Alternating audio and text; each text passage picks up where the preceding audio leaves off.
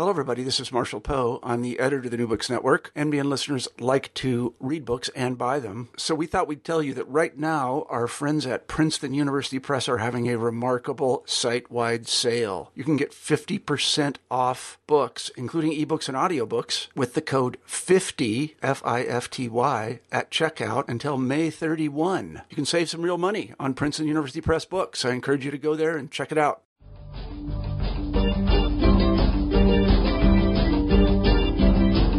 Welcome to the New Books in Philosophy channel of the New Books Network.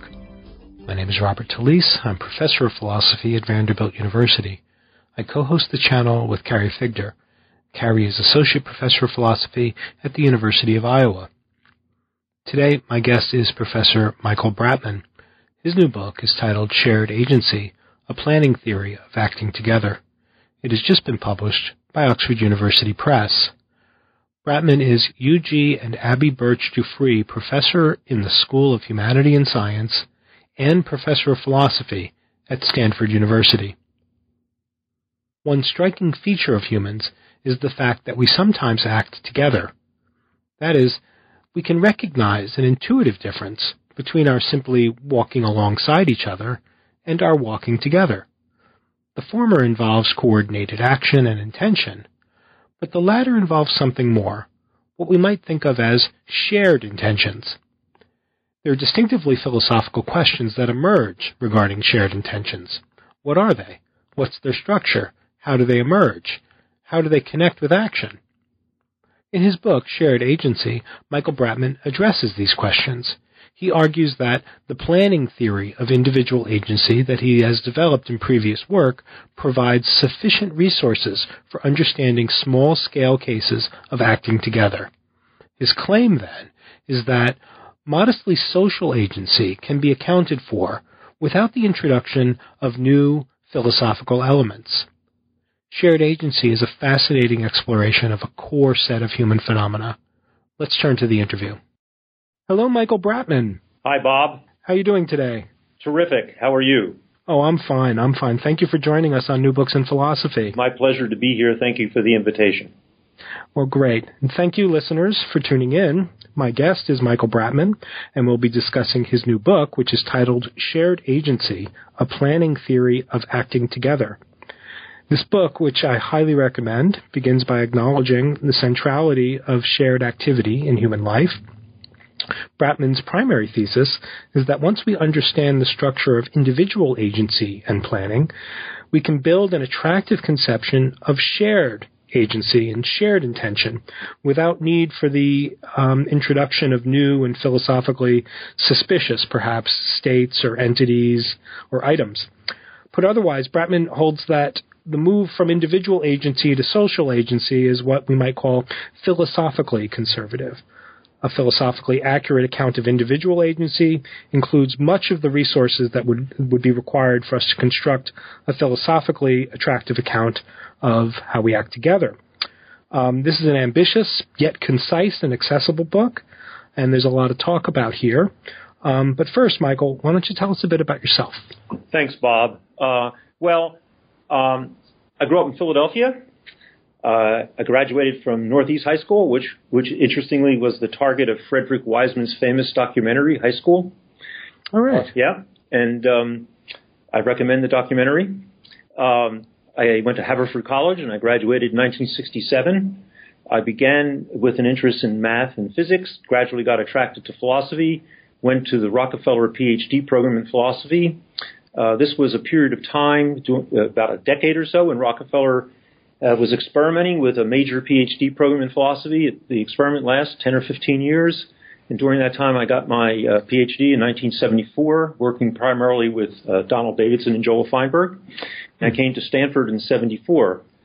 Um, I, uh, somewhere along the line, I became uh, obsessed with the nature of human agency and practical reasoning.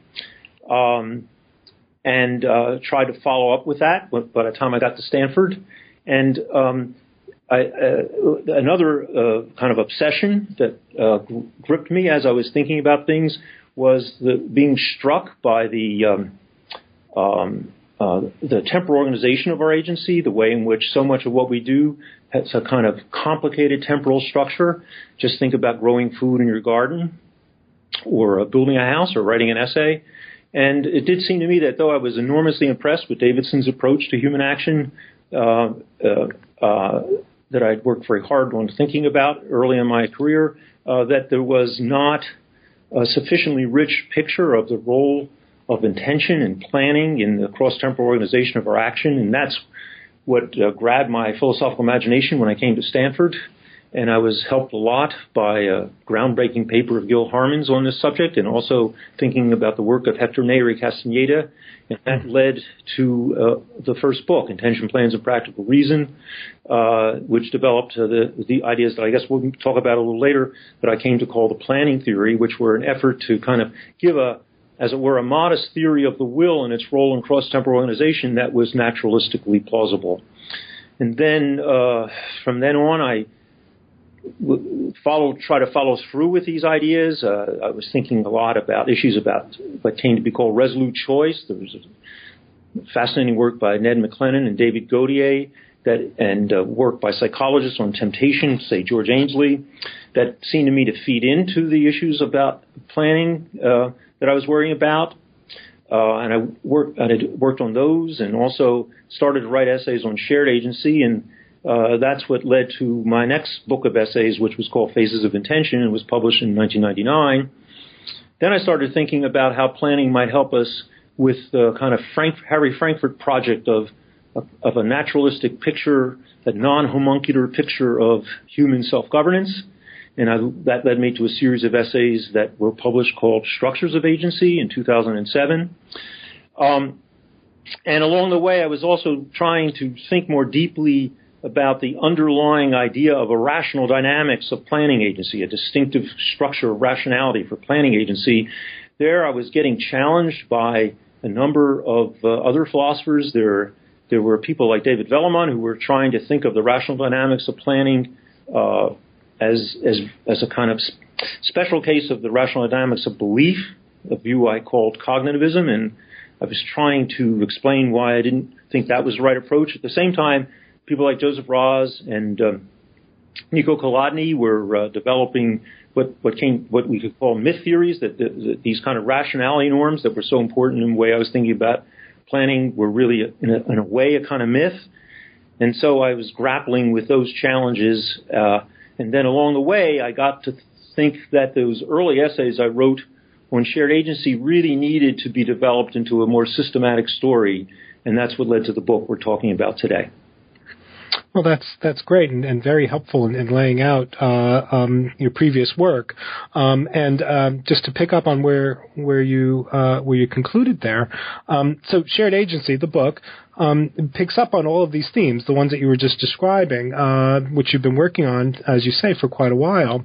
Um, particularly, it seems you're you're concerned to draw the implication of uh, for our theory of how we act together. Um, the, you're interested in connecting up a, a, theory of acting together to this previous set of um, of views that you've worked out uh, um, earlier uh, called the planning theory of uh, individual action. Um, could you now, in a little bit more detail, though, since it's so crucial to uh, filling out the details of the shared agency cases, can you talk to us a little bit about the details of the just the planning theory um, uh, in general? Yeah, I'd be pleased, Bob. And that, uh, yeah. Um, so, as I was starting to say earlier, uh, the the thought is that there's a very striking feature of human agency, and that and the philosophical theory of human agency has to come to grips with it quite directly, and that's the striking cross-temporal organization of our action over time. And the the thought I was led to, partly by way of thinking about the the what wasn't in Davidson's approach to intention, uh, the thought I was led to was that at the bottom, or anyway, one plausible model of this cross-temporal organization of human action, at the bottom of it, it was kind of plan infused, that there was a kind of plan dynamics uh, that had a kind of rational, a rational dimension to it, so we can call it a kind of rational dynamics of planning agency, which was uh, helping to explain so many of these important features of the way in which our activity gets organized over time when we say plant a garden and grow some food. Um, and um, I saw this as a way of getting at the idea that it's really important for human action that we settle on certain things. And so, in that sense, it's a kind of theory of the will. We settle on certain things, but some, many of the things we settle on aren't what to do right now, but what to do later. Like, um, I settle now to go to Mexico City a month from now. Um, and that sets in motion complicated, a complicated planning dynamics, which, according to me, is kind of at the bottom of, of the way in which our lives get cross-temporally organized. Um, so you could think of the planning theory as a kind of naturalistic theory of the will that emphasizes the cross-temporal organization of human uh, action, human activity. Um, the, I could say more about the details of the planning theory. Should I do that now? Would that be useful? Yeah, that might be very helpful. Okay, good. Um, so, uh, in trying to think about this kind of phenomenon of plan-infused cross-temporal organization of human action, uh, I, I, think the best way to think about the, the approach I found um, um, uh, most viable is a, is a kind of functionalism that makes room for normative guidance. So the idea is think about these planning structures uh, as having states, planned states, say the state of planning to go to Mexico City a month from now, um, and characterize those states partly in terms of the roles they play in our thinking and action. So if I have, if I'm planning to go to Mexico City a month from now, it kind of sets a problem. How am I going to get there? I got to call up the airline, or I guess we don't call up airlines anymore. get on the web. Um, uh, it's going to constrain my thinking in various ways. So if someone asks me to give a lecture at Stanford during that time, I have to say no or change my plans. Um, it's going to tend to be stable over time, since that's the whole point of these plans is to coordinate action over time. So if you're of constantly rethinking them and changing them on a whim, um, they're not going to play their characteristic roles. So the thought is, and then when the time comes, I'm going to get on an airplane. Um, uh, and this plan to go to Mexico City is going to control and guide appropriate action. So so those are kind of characteristic roles in terms of which we can understand the states in the planning system. And I'm thinking that the way they work is um, it's a kind of causal psychology. The, the, the, the, plan to go to Mexico City a month from now tends to cause thinking about getting an airplane ticket. Um, but it's not merely a causal psychology. The thought is that this is a kind of norm guided um, uh, dynamics. So when my plan to go to Mexico City a month from now leads me to think about getting an airline ticket, that's because I'm being guided, at least implicitly, by a kind of norm that's very kind of, well, uh, it, it's a kind of analog of the Kantian hypothetical imperative. Uh, mm-hmm. Kant's picture was if you will the end insofar as you're rational, you will the means. So instead of talking about willing, I'm talking about intending, but as I said, it's a kind of naturalized version of willing. Um, and the the idea is if you if you have an intention or a plan to go to Mexico City a month from now, that engages a norm that says you need to fill in your plans appropriately. I call that a norm of means and coherence. If if I keep intending to go or planning to go to Mexico City a month from now, and and the the time the clock ticks and the calendar ticks and I get to the day I'm supposed to go and I still haven't gotten an airplane ticket, there's a kind of incoherence in my plans. Um, similarly, there's a kind of there's a pressure for certain kinds of consistency. I'm planning to go to Mexico City a month from now and planning to go to uh, Amsterdam a month from now. Well, those things, given the world as we know it, um, aren't co-doable, and I'm going to adjust my plans in light of concerns about co-doability. And that's not just a causal fact about me. That's because I'm guiding my practical thinking with, with, with, with a concern with a norm of consistency, a norm of co-realizability, if you will. Uh, so the thought is that by, uh, oh, and the next thing I want to say is those kinds of concerns with satisfying, say, norms of meet, what I call means and coherence and consistency of your plans help explain why the police plan states play these roles. So the idea is if I'm planning to go to Mexico City a month from now, and my thinking is guided by a norm of um, means and coherence, that will help explain why, in fact, I will tend to worry about means and, and settle on means as time goes by. Um, the only uh, um, one feature of this that I should have said mentioned earlier, but uh, I should say now, just to be clear, it's at the heart of this is uh, this story is um, the thought that these plans that we settle on that shape our thought and action over time have, have a distinctive partiality. We, we don't settle in advance on total plans about what to do. Uh, that would be a terrible waste of our intellectual and cognitive resources. And um, in, in, a sensitivity to that fact is kind of some, is one of the lessons I drew, got from the groundbreaking work of the social scientist Herbert Simon, who emphasized our resource limits in our thinking. Uh, given that these plans are partial, because that's the kind of we, we wait until we learn more. I don't now have if I plan to go to Mexico City a month from now, I don't now have to figure out kind of which cab to take when I get to the airport. Uh, I can wait till later. But given that they're partial, as time goes by, they need to be filled in, and that's where these norms of coherence and consistency will be operative. So the thought is that in terms of these roles and these norms, you get a kind of functional characterization, one that's sensitive to the, importance of normative guidance, of these plan states, and then a planning system is a system of these states that function in these ways in accordance with the, this kind of normative guidance. And intentions, at least one way of thinking about intention, not the only way of thinking of it, there are others in the literature, but one way I found useful for thinking about intention is think of intentions, think of intentions don't don't think first about intentionally doing something. Think about intending to do something later. That's a plan state where we've explained what plan states are in terms of these characteristic roles and norms, and then we now have a theory about what intentions are. Intentions are states that play this kind of functional role in this kind of normatively guided system. And then the conjecture is going to be that's going to help us understand um, uh, the, the distinctive cross-temporal organization of our agency. Well, that's very helpful. Um, uh, so let me um, then then begin in, in, in talking specifically about the new book, Shared Agency.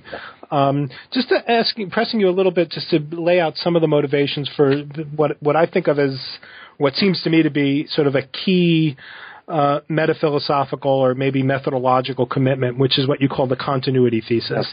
That is, it seems very important to you to be able to show that um, the the the right or weaker an attractive view of our individual agency um, allows us um, uh, to uh, extrapolate without introducing new and perhaps suspicious philosophical items.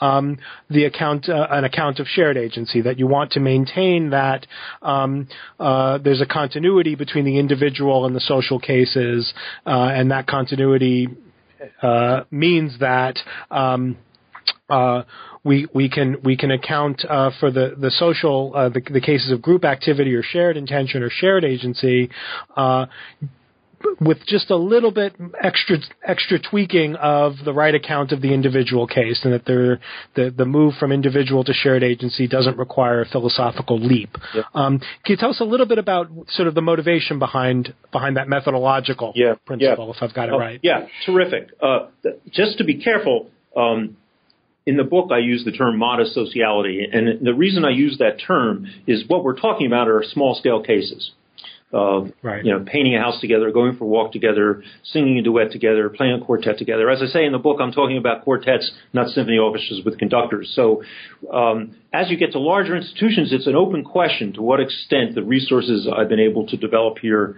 Um, will give us a full story about these uh, larger cases. So, so the continuity thesis is, concerns these small scale cases. Now, um, what's behind the continuity thesis? Well, uh, or, or uh, kind of what's the methodological background here? Um, so I'm thinking this uh, that uh, uh, well, as I, as I was saying before, so start out with being struck by the complex temporal organization of individual human agency, and according to me, that should lead us to a, a more complicated model of individual human agency than the one that was the kind of dominant model in philosophy, and and to some extent still is in certain social sciences, um, um, which was was then the philosophers call the desired belief model, or in social science, certain aspects of social science gets to be called the expected utility model. The idea that the kind of underlying dynamics of human activity is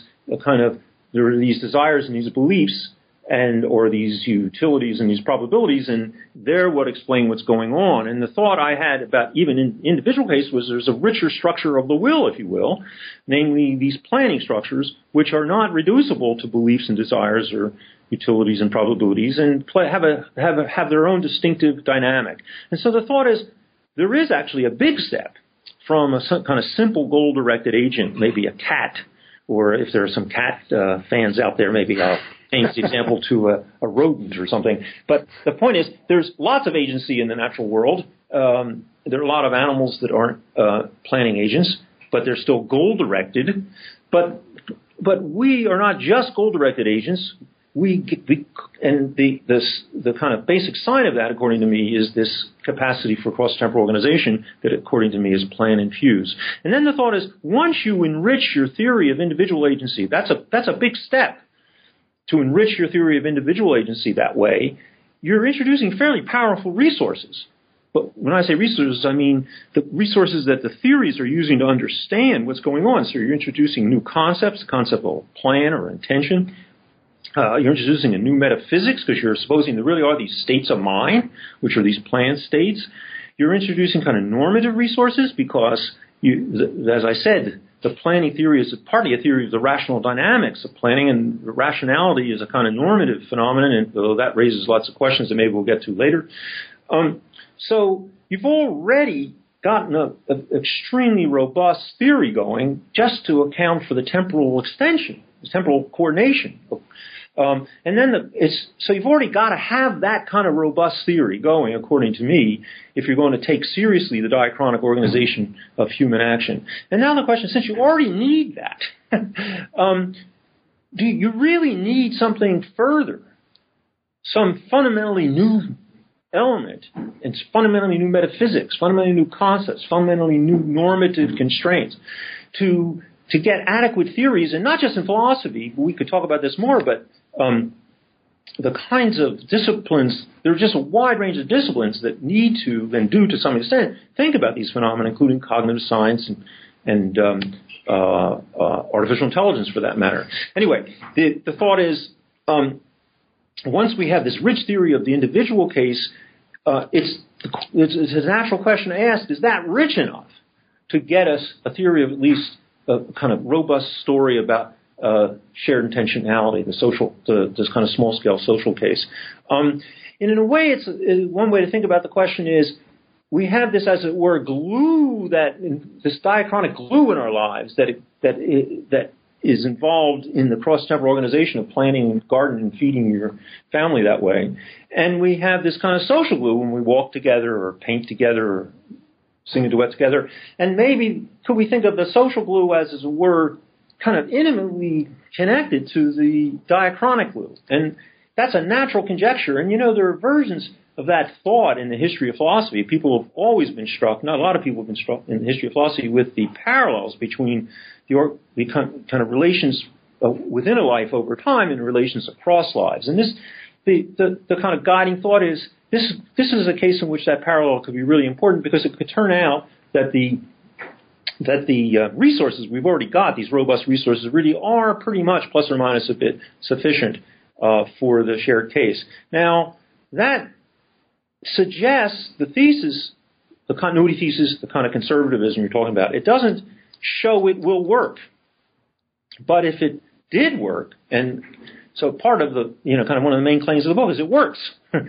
And if it works, uh, then we've learned something. We've learned that we really don't need these further elements that some philosophers have thought we need. Now, if it turns out it didn't work, then that we would have learned something too, that we do need these further elements. Um, so, uh, you know, uh, uh, it was an experiment in a way to see if you could, once you, once you had the richer theory of individual agency, to see if you really did have the resources to get a robust story about the shared case. And the kind of the underlying claim of the book is you do. You could think of that as the kind of the implicit theorem of the book is if you these resources suffice for getting the kind of functioning that's characteristic of modest sociality. All right. Well, that's that, that's helpful. Um, w- would it be wrong to say that um, uh, would you resist the, the, thought that there's a, a, kind of Occam's razor principle oh, yeah, here? Like, yeah. wouldn't resist it at all. In fact, I sometimes myself put it that way. That is right. So, uh, so, so thank you for that. No, um, right. So, in order to explain that, uh, we have to be clear, kind of, what some of the alternatives are that people have been exploring and trying to think about these basic phenomena of sociality. Uh, and the, the, two people who figure most prominently in the book, uh, the two uh, are John Searle and Margaret Gilbert, and each of them, in a very different way, have made proposals that we need a fundamentally new element, where that means a fundamentally new metaphysical element, conceptual element, and at least in the Gilbert case, normative element, uh, it's to get an adequate theoretical model of these forms of sociality. In Searle's case, is what he calls we intentions, which aren't ordinary intentions, but distinctive new kinds of intentions. In Gilbert's case, it's a special kind of interrelation between the parties. She calls it joint commitment and has these tight connections to obligations. But the, in each case, there's a kind of anti-reductionism. The proposal is you really need to introduce these new elements to get robust theories or models of shared intentionality, sociality, modest sociality. And uh, I, the, if the book succeeds, it shows that you don't need them. And then the Occam's razor thought, which is exactly the right thought to introduce here, is if you don't need them, then if, if you if um, if you don't need to introduce something fundamentally new to explain the phenomena you're mostly interested in, then you, there's a prima facie case against introducing those fundamentally new things because you have a theory that already is sufficiently uh, powerful to uh, to work for the phenomena you're focusing on. Great. So now let, let me ask, just picking up on this then, to yeah. if you would. So you um, at a couple of points in the book. Um, talk about your view as sort of occupying the conceptual space between what you repeatedly call two important alternatives. Yeah. And we've already sort of, uh, you've already sort of spelled out what those alternatives are on the one hand, there's the just straight desire belief view uh, of individual agency, and then um, uh, some uh, uh um, more sp- sparse uh, uh, description of agents acting together that you think are all this is insufficient to account for uh, it's not sufficiently ro- robust to account for the phenomena of shared agency. Uh, so that's one alternative. And then there's the other alternative, the the the, the overcommitted alternative, uh, represented uh, in different ways uh, by Searle and Gilbert, um, both of whom, uh, as you were just saying, want to introduce either a new kind of psychological or metaphysical category, in Searle's case, the we intention, or a new normative kind of item the the sort of joint commitment uh, uh, constraint on on uh, on on um, a shared agency. Um, now, can you tell us a little bit about how your how your view sort of w- w- how you position yourself between these these two kinds of alternatives and what you see wrong with the alternatives, other than what I've just indicated? Yeah. Well, okay, so I think Searle, Gilbert, and I, and a number of philosophers uh, are in agreement that uh, there's an important phenomenon here that's not just what tends to be called strategic interaction. So take Gilbert's a great example of walking together. Um, suppose you're walking with your friend down Fifth Avenue. Uh, there's something quite distinctive going on, and the underlying conjecture is that what's going on there has, has enormous salience to all sorts of issues in social science, law, uh, artificial intelligence, cognitive science, and so on. Okay, so there's something really important going on when you're walking together with your friend down Fifth Avenue. But if it's a normal day on Fifth Avenue, you're also walking alongside, you know, many, many, many people, and you're coordinating with them in all sorts of complicated ways. At least if things go well, you're not bumping into them very much, and so on it's natural and it seems to me quite plausible to think of your interactions with all those other people as strategic in the sense that each of you is keeping track of what the other is doing and trying to adjust in light of what he thinks the other is doing, knowing full well that the other is trying to keep track of what you're doing and she's keeping she's trying to adjust in light of what she thinks you're doing and so on. So there's this phenomenon of strategic interaction that's very important and it, and, and pervades our social world. But walking together with your friend down Fifth Avenue seems to have something richer in it than the strategic interaction that's going on between you and all these strangers walking down Fifth Avenue. Um, and the, so Searle, Gilbert, and I, and others all are trying to say what resources we need to get at. What's so distinctive about the walking together as opposed to walking alongside, or painting together as opposed to painting alongside. And you could tell this with respect to all sorts of examples if you wanted. Okay. And the question is, what what do we need to get at that contrast? And do we need something that's fundamentally new, or can we get at it in the more conservative way that I try to? And uh, of course, my answer is the latter. We can, but the proof's in, in the pudding, right? You have to see whether or not the resources of planning theory suitably employed can get you that contrast in a plausible way. Now, um, in each, yeah, I could say more about um, the distinctive features of of the new element that Searle or Gilbert introduced and why I'm concerned about those. But um, maybe I'll pick that up later if it seems salient. Okay, great. Um, so um, then, let me ask then now uh, about how uh, your own conception of uh, shared agency, shared intentions gets developed. So we've got the planning theory uh, in the individual case. You're committed to the continuity thesis. We're going to tell a continuous story from the individual case to the modest sociality case. Um, and the, the methodology or the, the way that this uh, philosophically conservative uh, move from the individual to the modest social case works is by uh, appeal to um, uh, uh, uh, I don't know if it's a method or a process or, or a strategy uh, that you find uh, one finds in Grice called creature construction. Can you tell us a little bit about how that works? Yeah, Let, maybe I'll step back a bit. So think sure. I, I, to answer that, I think I need to say a little bit more about how um, the theorem works yeah. that I was talking about. So, um, so in the background is a thought um, that um, there's a certain parallel between shared intentional action and individual intentional action. Namely, in each case, there's a crucial explanatory role of intention. So think about um, intentionally raising your arm. Uh, uh, so Wittgenstein famously asked, you know, when I, what's left over when I subtract the fact that my arm went up from the fact that I raised it, and he was pretty skeptical about the question, but I'm not skeptical. Uh, I think it's a good question, although I don't think calling it subtraction is very helpful. Um, but um, the natural thing to say is, at least if you raise your arm intentionally, as opposed to the arms going up because of an epileptic seizure, um, uh, the contrast between the cases is, is a contrast in whether or not your intention to raise it played an appropriate explanatory role. And I extend that thought to uh, the shared case. So here we are walking here. Suppose you're a Martian anthropologist looking down on Fifth Avenue and you're seeing all these people walking alongside each other, and you want to know which ones are walking together in the sense we're after. And and but their behavior is kind of similar. I mean, they're they're not bumping into each other and they're heading in the same direction at roughly the same pace. Which ones are walking together in a shared intentional way? Well, the answer is going to be the ones whose behavior whose coordinated behavior is explained by their intending to walk together. But where I call that a shared intention to walk together. And so just as uh, it's raising my arm intentionally because it's explained by my intention to raise it, they're walking together in a shared intentional way because they share an intention to walk together.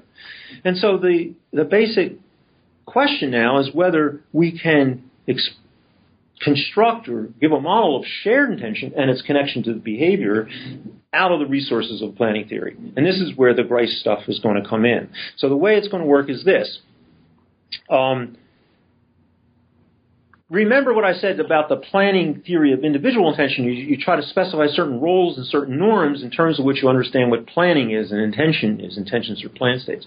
So initially, I want to proceed the same way with shared intention. So let's say what its characteristic roles are. Why do we bother? What does it do in our lives to have a shared intention to walk together or to paint together or to sing together or to garden together? What does it do?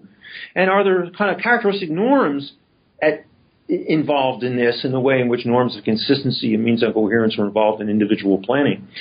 And my answer is, well, what it does is some the shared what the shared intention does is something that's kind of analogous to what the individual intention does. It, it, it, it, the shared intention is what explains the organization of the behavior. It's what explains the coordination of the planning as when you say to me, "Come on, let's walk a little faster." mm-hmm. Right. But uh, if you said this to anyone who just happened to be walking alongside of you in New York City, they think you were.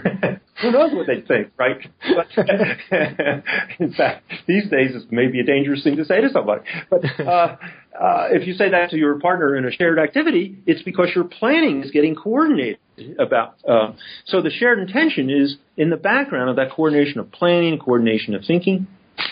Um, and then the thought is, um, uh, how do I want to put this now? So the, the thought is that um, also in the background is the thought that, and, and there are kind of corresponding norms here, just as in the individual case, uh, we worried about consistency of your plans. Your plan to go to Mexico City not being consistent, say, with a potential plan to go to Amsterdam.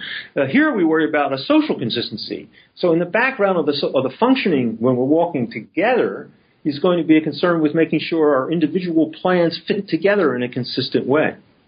Okay, so that's what that's what a sh- so we explain shared intention in terms of certain roles and social norms, certain social, social roles and certain norms in a way that parallels how we explain individual intention. And then what we that's the first step. And then the second step is to say, can we take the plan theoretic resources, which where the idea of the plan theoretic resources is this all these these planning structures of the individual agents, and use them to construct something that functions in a way uh, that, that we've just described as characteristic of shared intention and functions in that way uh, in a way that tends to correspond to or conform to these kinds of social norms of consistency, uh, where social means and coherence, where some, if we're painting together, someone gets the paintbrushes, someone gets the ladder, someone scrapes, someone paints, and so on. Uh, so the construction the, uh, it, so the idea of a, the the way I'm using the uh, idea of creature construction is this: I'm going to try to see whether or not I could. I have these creatures now who are planning agents.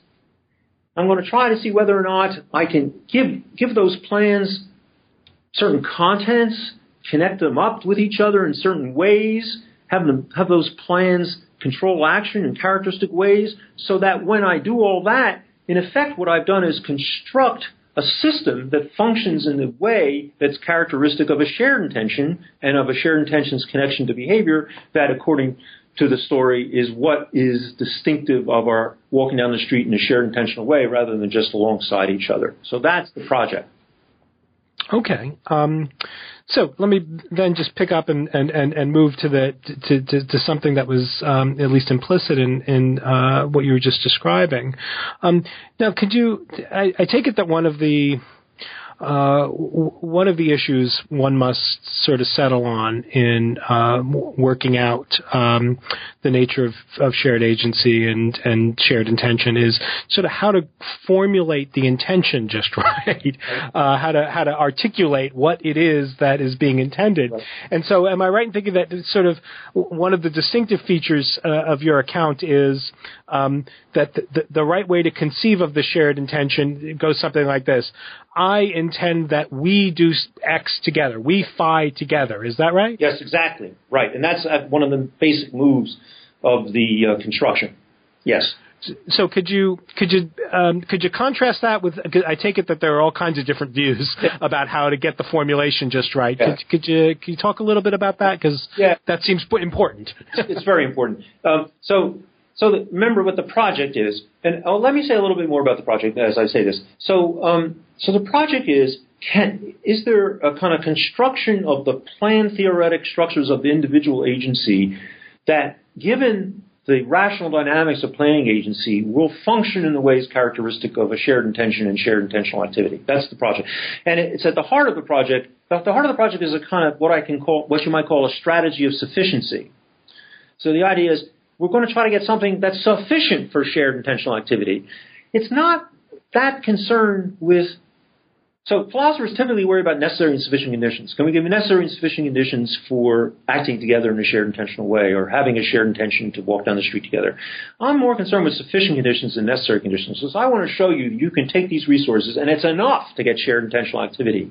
Maybe there, you can weaken them in some way and you still have shared intentional activity, so the resources I give you are um, maybe not strictly necessary. Maybe they're alternative, as it were, realizations of shared intention and shared intentional activity. I don't think I can show that there aren't Um, though I have these kind of Occam's razor uh, arguments against introducing alternatives that introduce fundamentally new elements. But I'm concerned with sufficiency, with, with a, a plan theoretic construction that's sufficient for the kind of functioning and normative, normativity that's characteristic of shared intentionality. And it seems to me that for that to work, so we have to work with the plan states, the intention states of the participants, and you could, uh, but but since this is supposed to be built on the planning theory, the plan states or intention states of the participants have to be regular intentions and plans. They can't be some fundamentally new kind of intention. That's actually Searle's move, which I want to resist. So so take ordinary intentions and plans. What contents are they going to need to have if they're going to fit into a construction that we can get a theorem that that construction gets you the functioning of shared intentionality?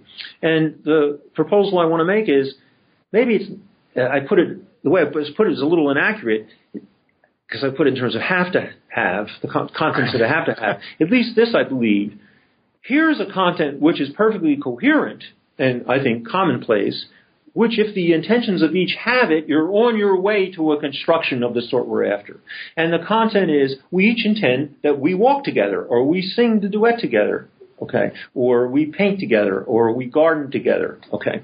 Now, um, the advantage of that is once each of us intends that we walk together or we garden together, um, the rational dynamics of individual planning agency kicks in since I intend that we, let's say we, we walk together, um, I have to worry about staying, keeping myself consistent with that. That means that I can't consistently intend to trip you because that would be inconsistent with our walking together. If I just intended to walk, given my expectation that you're walking, that wouldn't impose a constraint of consistency on my tripping you. Would, of course, if I expected you to keep walking, I would expect that my tripping wouldn't be effective. But there would be no there would be no barrier to my intending to try to trip you. But if I intend that we walk, then the rest of my intentions have to be consistent with that. And so already we built into the participants, since they each intend that we walk, something that will rationally exert rational pressure in favor of not getting in each other's way. But also because the intentions of each and plans of each have to satisfy this means and coherence norm, that's part of the rational dynamics of individual planning agency, each is under rational pressure to worry about sufficient means for doing it. So if I intend that we walk and you stumble, then normally it, it, uh, I'm going to have to intend to help you if I can, since after all, helping you will be a necessary means to something I intend, which is we walk, not just I walk.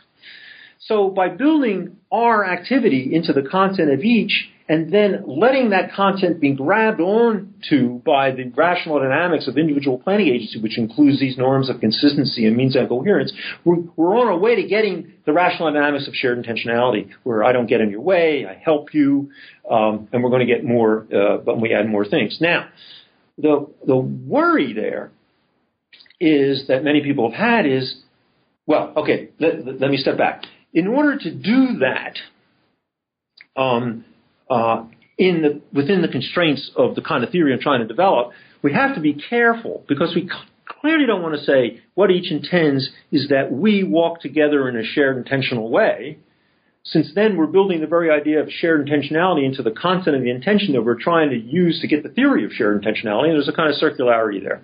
So what we need is the idea of we walk together in the content of my intention that we walk and your intention that we walk, where, where that, that idea is, as it were, neutral with respect to whether it's shared intentional. And in this respect, we can go back to walking alongside. So suppose you're walking down Fifth Avenue, and it turns out you're walking alongside Barack Obama, who's on his way to give a talk, right? Um, this is unlikely to happen, uh, given security concerns. But, so, but suppose it were happening, you might say, well, I'm walking with, with President Obama. I'm taking a walk with President Obama. And that would be a kind of joke. Um, mm-hmm. But in a way, there's a way in which is true. You are walking with him in this thin sense. It doesn't, there's no shared intention to walk together. But the behavior is the behavior that would be kind of characteristic of walking together in a shared intentional way, though the explanation of the behavior isn't a shared intention to walk together. So take the idea of that kind of, that kind of shared intention neutral characterization of walking together, such that it's also true that President Obama and I are walking together in that case, and That's to put into the content of the intention of each. So each intends that we walk together, or we paint together, or we sing together, in a sense of we do it together that's neutral with respect to shared intentionality. And then what we're going to do is get the stronger form of doing it together out of the construction you know, along the lines I was saying before. So that's how it's supposed to work. Um, there is a certain objection that people make to this. Should I talk about this now, or what? Uh, or is this the own the own action objection? Uh, uh, intending something that's not your own action. Yeah, yeah, that was that was actually the next thing I had uh, in mind to, to ask you about. Okay, so let's talk about that. Yeah, so there is a tradition in philosophy of action, philosophy of mind, which is skeptical about this picture because the picture is uh, what you intend are your own actions. Um, and that's uh, and this if I intend that we walk, even if we understand we walk in this shared intention neutral sense, um, it's not my own action I'm intending, it's our action. Of course, our action includes mine, but it includes yours. Um, does that make any sense? Um, now, if you think of intention as always intending to, then you're kind of building in the own action condition. Because I don't intend to we walk. That's not, you can't do that grammatically. But I can intend that we walk, and we frequently talk about intention that as I intend that my son clean up his room, or I intend that the, the meeting end early, uh, if I'm the chair of the meeting, say. Um, and the, the proposal is we should take seriously this phenomenon of intending that such and such, and that we can take it seriously because we have a theory of intention that makes sense of it. The theory of intention is the planning theory. And the planning theory says to intend X, whether X is your own action or our action, or your son's cleaning up his room, to intend X is to be in a certain kind of plan state that plays certain roles. Now, with respect to certain cases, you won't be able to be in that plan state because you won't see your intention as having anything at all to do with the outcome. So I, it's probably not going to be it's not going to be coherent from, given my beliefs about the world for me to intend that the the, the that it rain in Palo Alto tomorrow, uh, though I can certainly wish for it, for drought. Um, but I can intend that we walk, um, according to me, because that intention can play the characteristic roles in the planning story, and by my own lights, my intention will will have a significant impact on whether or not we walk. So it's a perfectly coherent idea intending that we walk, and that went in the shared intention neutral sense of we walk, and that when we put it into the model of the, as it were, the, the, the psychologies of the individuals, we include in each person's psychology the intention that we do this, you get the beginnings of a construction that's going to get you the rational dynamics of shared intentionality. Great. So now let me ask just to go beyond the beginning. So we've got uh, I intend that we walk down Fifth Avenue, and you intend that we walk down Fifth Avenue. Um, but surely there's more. Um, there's more to the story than than each of us having this this the, the same kind of intention that we do something because um, at the very least, I guess the each of our intention has to be connected in the right way to the activity, right? Yes, yes. Um, but there's even more even before you get to that point. Okay. So let me say, I mean, um, yeah. So right. What's just let's be clear what we're doing. We're doing construction. we're saying, okay, let's build up the structures the, of, of, the individual psychologies, which are plan theoretic psychologies, so they're very rich psychology. Let's build up those structures, give contents to states and other things that we'll talk about, and see if we get something that gives us the theorem, which is all that's sufficient for the functioning of shared intentionality. So, and then the point is, it's clearly not going to be enough to say each intends that we, uh, X. Uh, and one way to see it's not enough, which depends on having recognized that the content we X has to be understood in a shared intention neutral sense, otherwise we get a circularity once you see that, you can uh, you you need to think about examples like the following. So this is this is the examples of what I sometimes call the mafia sense of we're going to New York together. So uh, so you're from New Jersey. yeah, I'm familiar with this. Yeah. uh, I'm from Philadelphia. So um, right. So. Um, uh, you, you met, it's a little, it's a Saturday Night Live skit, right? So there are these two gang members. Each of them is thinking, I intend looking at the other they're in a parking lot or something. I intend that we go to New York. Cause, and, and the little bubble, which is the kind of way cartoons work with bubbles, you know, uh, the uh, little bubble says, by way am I throwing you into the trunk of my car? Right. So each intends that we go to New York together, though each intends that we go in a, in a certain way, namely by throwing the other into the trunk of the car. So that's not a promising structure for shared intentionality. And but each does intend that we go to New York together, since remember, we go to New York together is being understood in a way that doesn't entail shared intentionality. And if, if I drive you in the trunk of my car, you're in the trunk of my car and I'm driving, then there's a sense in which we're going to New York together. Okay. Right. Um, if I drive to New York. um, and um, so what? So we need more. So so what I say is, in the theory, I say, okay, so what we need is the idea not just that each intends that we go to New York together or we paint together. We need the idea that each intends that we do it in part by way of the other guy's intention that we do it. Mm-hmm. And that's what the mafioso don't intend. I don't. The one doesn't intend that we go to New York together in part by way of your intention to go to New York together. He doesn't care what your intention is. He's throwing you in the trunk of the car. um, but each but if each intends that it happen by way of the other's intention that it happen, I say that those intentions, in this sense, interlock because the content of the intention grab onto the other guy's intention to say, you've got to play a role too. And that interlocking induces certain kinds of rational functioning. So, for example, I have to be, if I intend that we go to, if we, I intend that we garden, say, in part by way your intention that we garden, then I have to, because of the rational dynamics of the planning theory, I have to be sensitive to to means not just to our gardening, but to our gardening in a way in which your intention is effective. So I have, uh, and similarly for you, and this is going to help support the rational dynamics of shared intentionality. So that's one more of the elements. There are a number of others that we could talk about. Uh, well, yeah. Could you spell out just? I mean, I know it's an elaborate story no, no. that might be a little bit hard to, to track uh, in, in, this forum, but well, can you talk a little bit more? I joke. Yeah. Should I say more?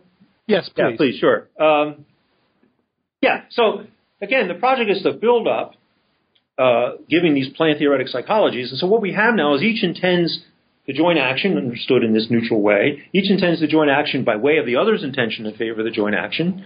I, I also think it will help the construction if we add this further a further condition um, and I could explain more about this if we had more time, but the further condition is going to be this. Each intends that this all happen. So we've got these individual agents who have these plan planning structures, and so they're going to worry about subplanning. So think about painting a house together. There's all these subplans that we have to. Someone we have to figure out who's going to paint, who's going to scrape, and who's going to get who's going to get the ladder, and who's going to get the paintbrushes, and what time it's going to take place all this subplanning is going to be structured by our shared intention to paint the house together.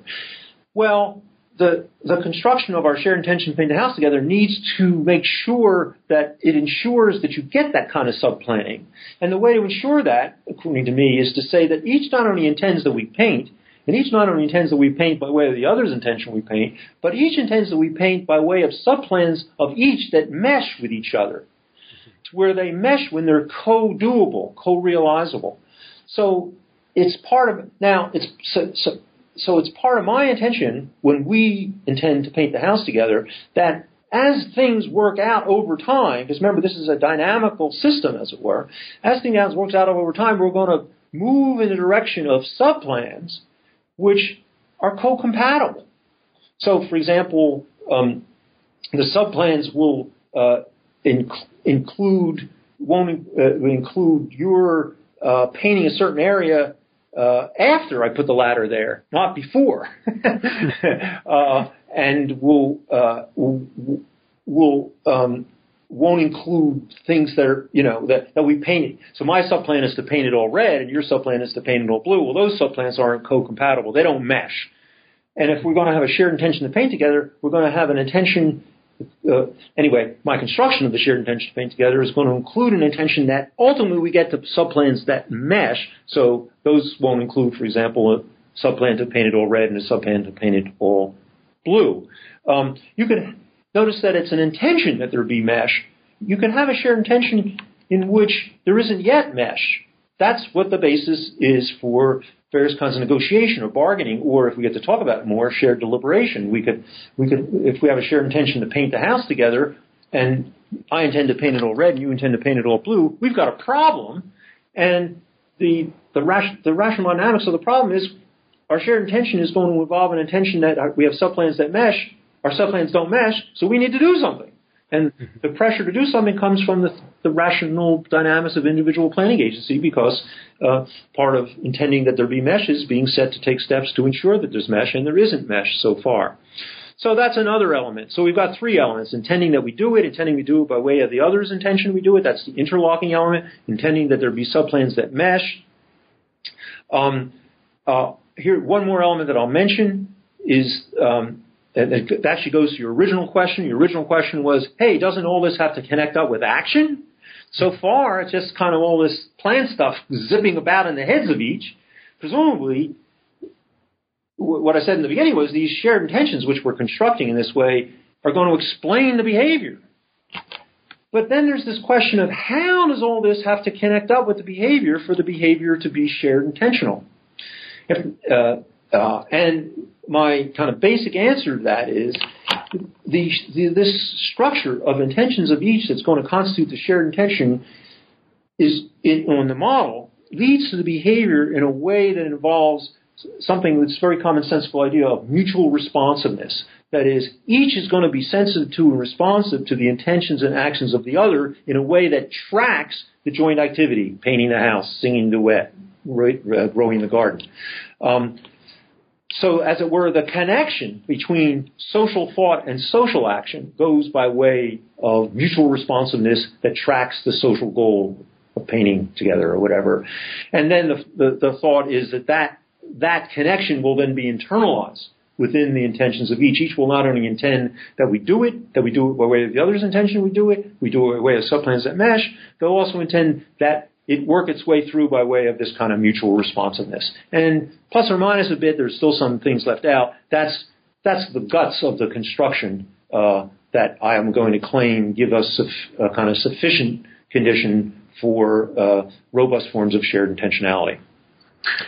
Well, great. Um, so let me skip over. You know, th- th- there's there are other issues that are that are lingering, uh, and just to pick up on um, uh, the last part you said, and and and uh, this will be you know you, have been very generous with your time, so uh, we're, we're, we're running short. But um, I did want to make sure that we do get to talk a little bit about the the role of sort of group deliberation uh, that that the book ends with. Good. So um, I think we just sort of hit a natural kind of segue, as it were, uh, to that. So can you tell us a little bit about your view of group deliberation, and particularly with with connection to the the, the sort of partiality stuff that you were talking about? About a little while ago. Yeah, there's, there's a lot to say here. It, it, occurs to me, though, to set the context, there's something else I have to emphasize, sure. um, uh, which actually I think is really important about the view.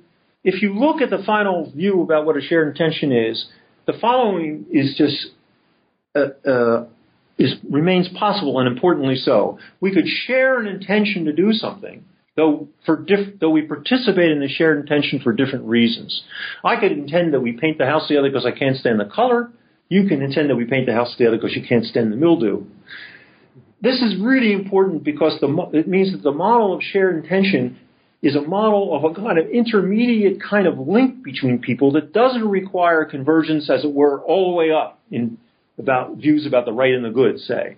And that's why I think this is a this model might be useful for various kinds of uh, uh, uh, social interaction as, as characteristic of a liberal pluralistic culture in which we have to act together in shared intentional ways, in which we, but without um, there being convergence all the way up in the reasons uh, for which we act. Obviously, the reasons were, as the reasons get very, very different, things could fall apart. But the important point is this is a model of of sociality that allows for divergence in fundamental reasons, but convergence and linkage uh, with respect to the shared activity. Um, and I think that is going to carry over to our account of shared deliberation, but I'm not sure I'll get to do that. So let, let me step back and answer your question about shared deliberation. Um, once you have people acting together and so committed to mesh, uh, all sorts of problems are going to come up and they've got to sort those problems out. You know, who paints, who scrapes, what color do we use, um, and so on. What's the timing of it? Um, you, there, I believe there. Uh, of course, this is where people talk about bargaining, and a lot of times the way the, these problems would be sorted out would be, be a, a, kind of bargaining in which each brings to the table his or her own personal concerns, and we kind of sort it out and we figure out, okay, uh, we'll settle on chartreuse for the color. um, uh, but I, I, do, I do think that the theory makes room for a kind of thinking together, not just acting together, but thinking together in the context of these shared intentional activities, in which the thinking together is itself a distinctive kind of shared intentional activity that we're, that's kind of naturally describable as shared deliberation, where the idea is we bring to bear uh, shared commitments to certain things counting in our sorting out the mesh in our subplan. So think an example might be, um, uh, say, uh, an, uh, an, undergraduate admissions committee, say, in which the participants are engaged in the shared intentional activity of choosing the entering class. Okay, and they have all sorts of different concerns uh, that may not be the same across the different people. But they need to, they need some common standards that they can bring to bear in their shared deliberation, where that could be something that happens across the table, but also implicitly is happening when they go home and read the files with an eye to the shared commitments or shared standards of the group. And the thought is that there's a, um, that, um, what the, what the, that we could give a nice model of, of this idea of a common standard that they bring to bear in their shared thinking about how they're going to follow through in this shared intentional activity of admitting the entering class um, by appeal to certain kinds of, um, uh, of uh, uh, shared intentions, which I call shared policies. Policies are just intentions that are general in certain ways.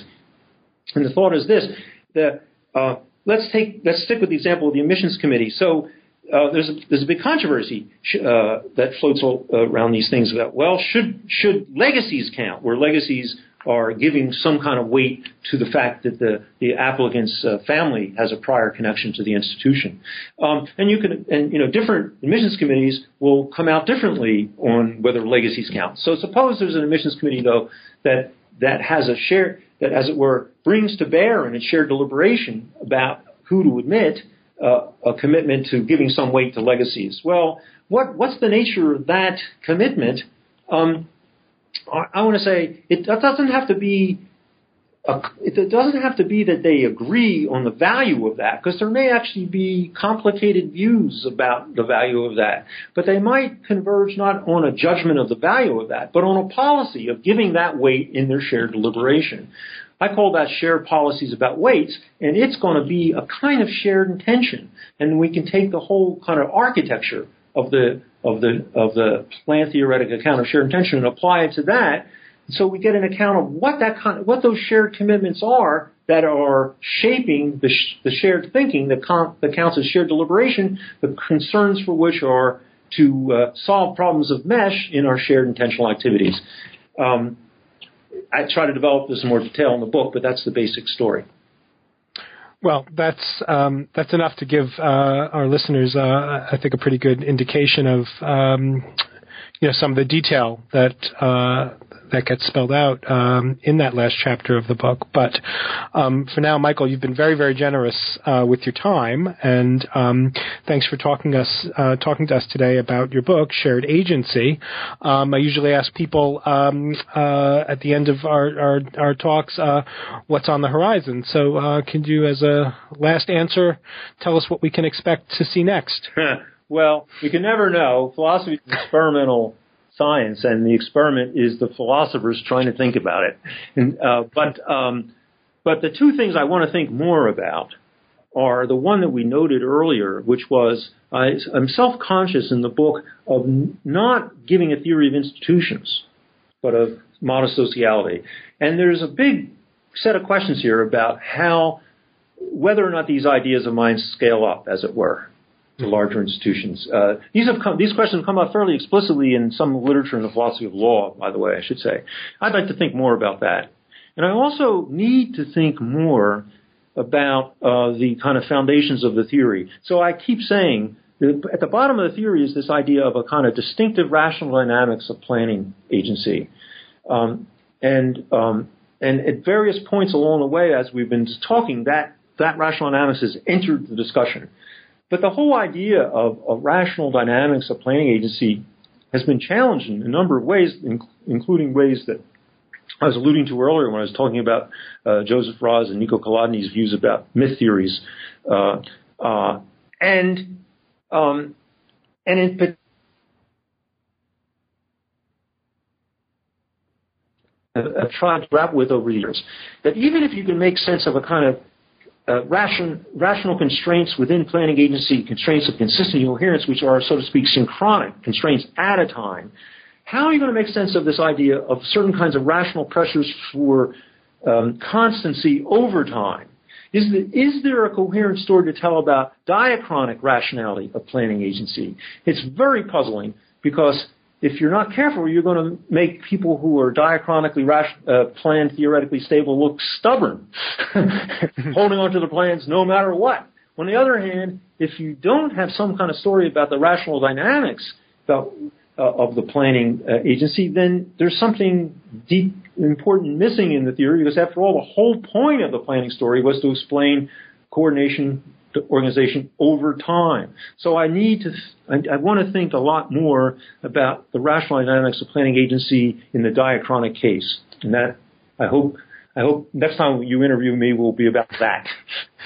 Well, I would be uh, very pleased to do so. Uh, we'll keep an eye out for uh, future work on on that topic. But for now, um, Michael Bratman, uh, thanks so much for uh, talking to us today on New Books in Philosophy. Thank you, Bob. Take care now. You too. Bye. You've been listening to my interview with Professor Michael Bratman of Stanford University. We were talking about his new book, Shared Agency, a planning theory of acting together newly published by Oxford University Press. I'm Robert Talisse, your host. This is New Books in Philosophy. Thank you for listening.